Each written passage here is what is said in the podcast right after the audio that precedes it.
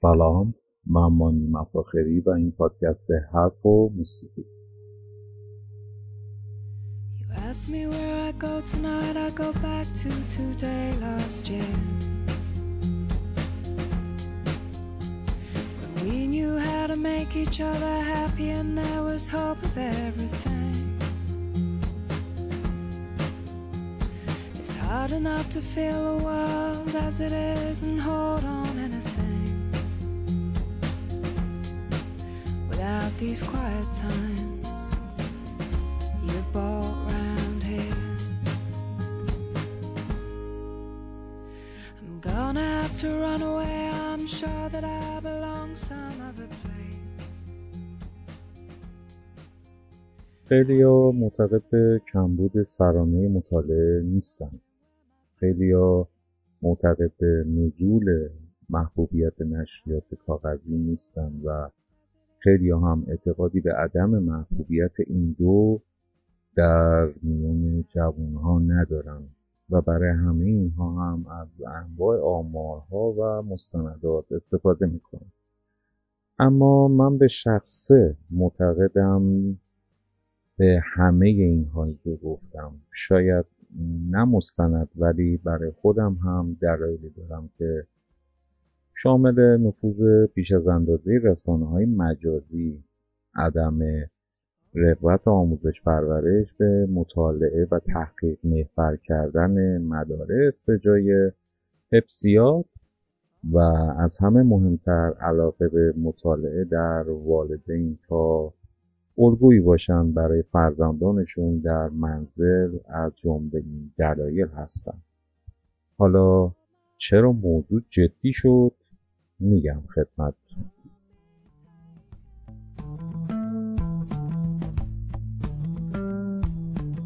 wanna go to bed with arms around me, but wake up on my own. Pretend that I'm still sleeping until you go home. Well, I can't look at you this morning. I should probably have a sign.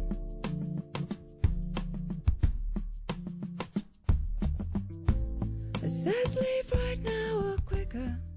You've overstayed your موسیقی این پادکست از خواننده بریتانیایی فلورین کلود دی بانیول آرمسترانگ با نام هنری دایدو. متولد 25 دسامبر 1971 در شهر لندن. که نام دایدو رو مادرش از روی نام یکی از ملکه های قدیم اروپا به پیشنهاد کرده بود. دایدو در دوران دبستان یه ضبط صوت رو از مدرسه میدزده و با این کار والدینش اون رو به مدرسه موسیقی گیلدهال در لندن میفرستن. او بعد از اتمام تحصیلات در امور حقوق ادبی مشغول به کار میشه و همزمان در دانشگاه لندن به تحصیل رشته حقوق می‌پردازه که هیچ وقت هم اونو تمام نمی‌کنه و به جای اون تصمیم به پرداختن به موسیقی به صورت تمام وقت می‌گیره. دایدو از سال 2001 تا الان برنده و نامزد جوایز بسیاری شده و در مجموع پنج تا آلبوم منتشر کرده که نامهای اونها عبارتند از فرشته نیستم زندگی برای اجاره سفر امن به خانه دختری که ول کرد و رفت و هنوز در ذهنم هست. See, you're with her,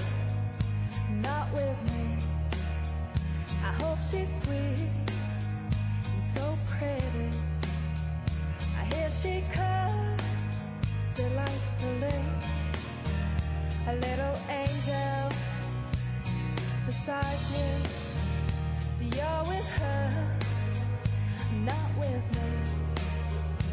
Oh, how lucky one man can be. I hear your house is smart and clean. Oh, how lovely with your homecoming queen. Oh, how lovely it must be.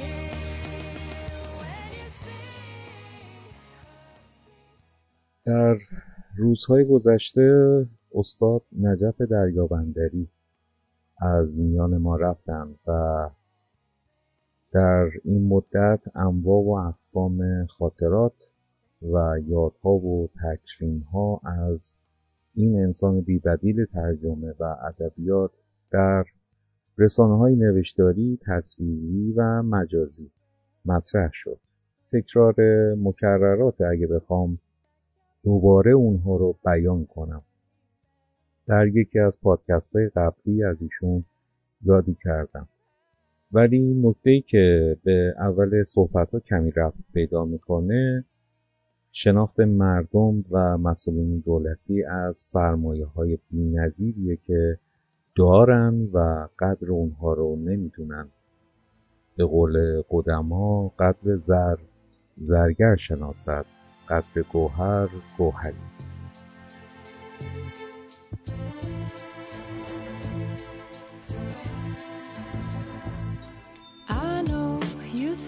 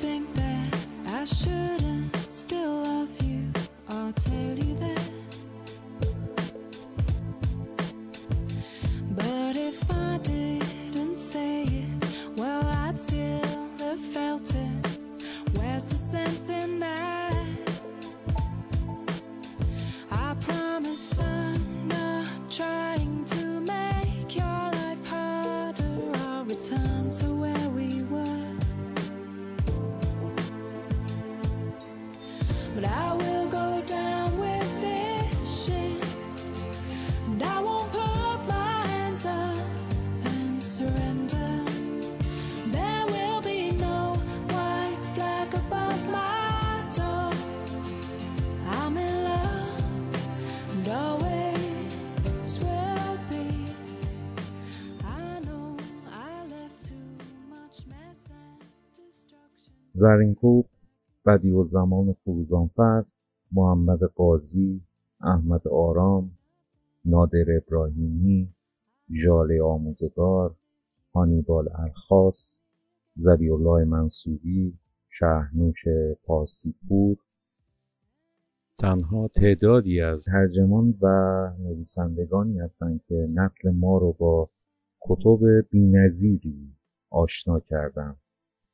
نسلی که در فرصت نبود قاب تلویزیون و رسانه های دیجیتالی با ادبیات، شعر، موسیقی و حتی فیلم های درخشانی آشنا شدند.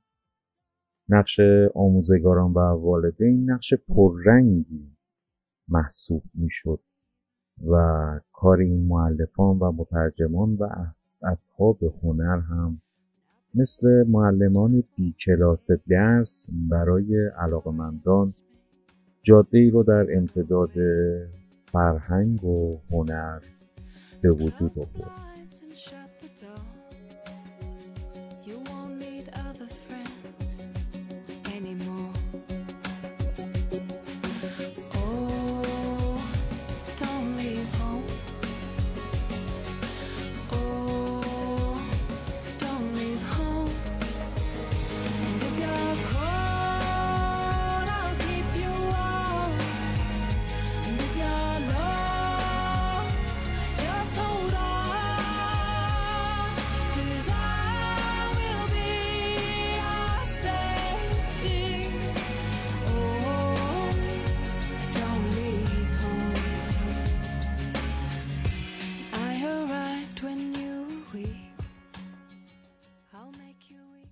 نجف دریابندری دارای شاخصه های زیادی بود تا اون رو به یکی از تأثیرگذارترین افراد ادبیات این کشور بدل کنه.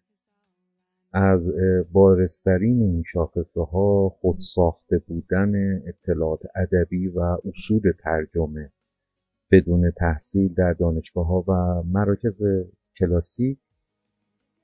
نوع ترجمه وی که از ترجمه تحت لفظی به ترجمه ترجمه در بستر آشنا و قابل فهم زبان برای مخاطب فارسی زبان و همینطور انتخاب دقیق دریابندری در کتبی که قرار به ترجمه اونها داشت از مواردیه که اکثر اساتید ادبیات و ترجمه به اونها آن دارند.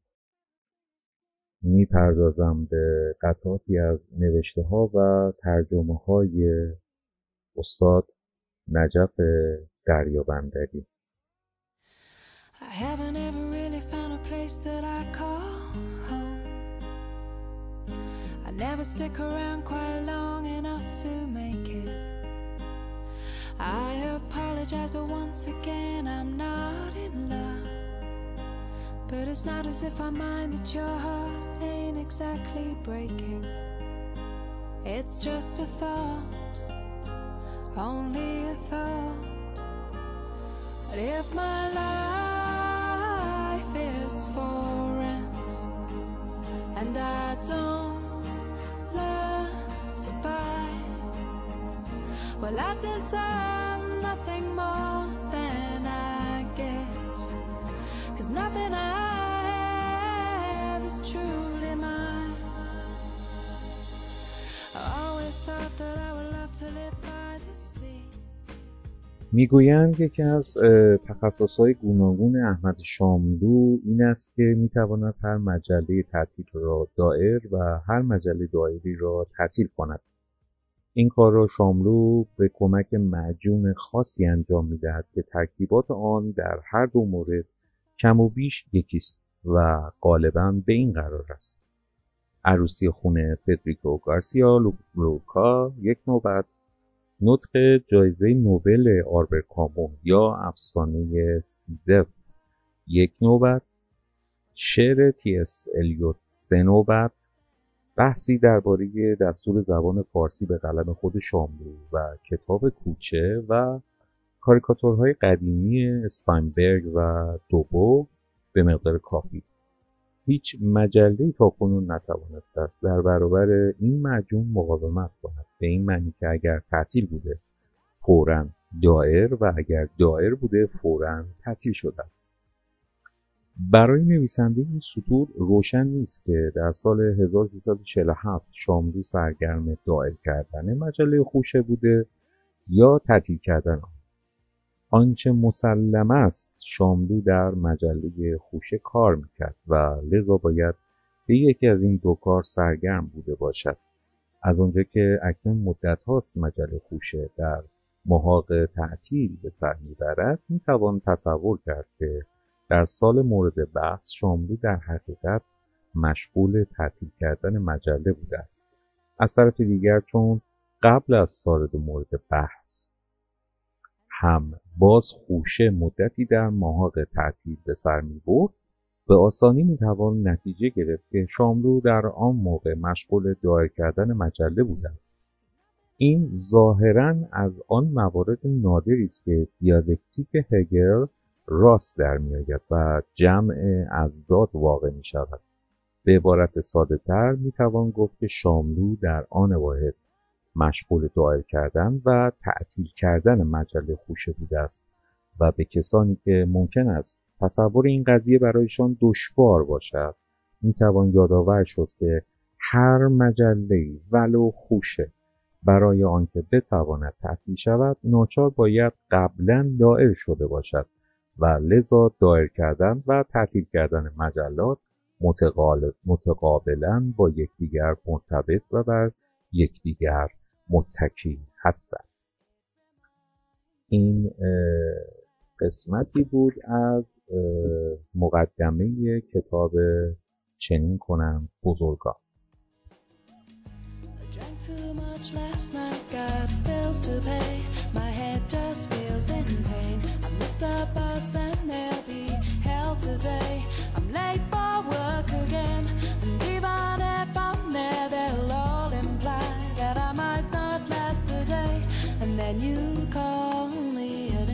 so bad, it's not so bad. I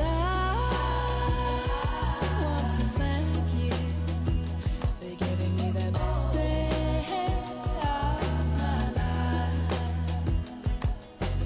Oh, just to be with you is having the best day of my life.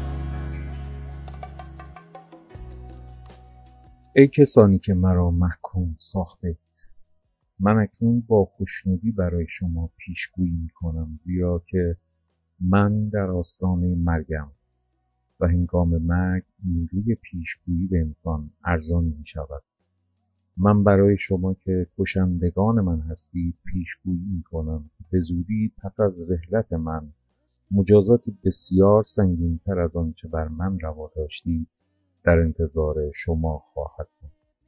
اگر میاندیشید که با کشتن من می‌توانید کسی را از نکوهش زندگی زیان آورتان بازدارید در اشتباهی. این راه فرار راهی نیست که ممکن یا آبرومندانه باشد. آسانترین و شریفترین راه از پای درآوردن دیگران نیست بلکه بهتر ساختن خیش است. این نشان می‌دهد که آنچه بر من گذشته خیر است و از میان ما کسانی که مرگ را بد میپندارند در اشتباهند زیرا که مرگ یا خوابی است بیرویا که خوبی آن آشکار است یا رفتن روح است به دنیای دیگر. و آیا انسان در ازای هم صحبتی اورفئوس و هزیود و هومر از چه چیزی حاضر نیست دست بشوید؟ نه اگر این راست باشد پس بگذارید من بمیرم و باز هم بمیرم. زمان رحلت فرا رسیده است و ما هر یک به راه خود می رویم و من به راه مرگ و شما به راه زندگی. کدام یک بهتر است؟ فقط خدا می‌داند. این قسمتی بود از دفاعیه سقرات در دادگاه از کتاب تاریخ فلسفه غرب کتاب اول فلسفه قدیم.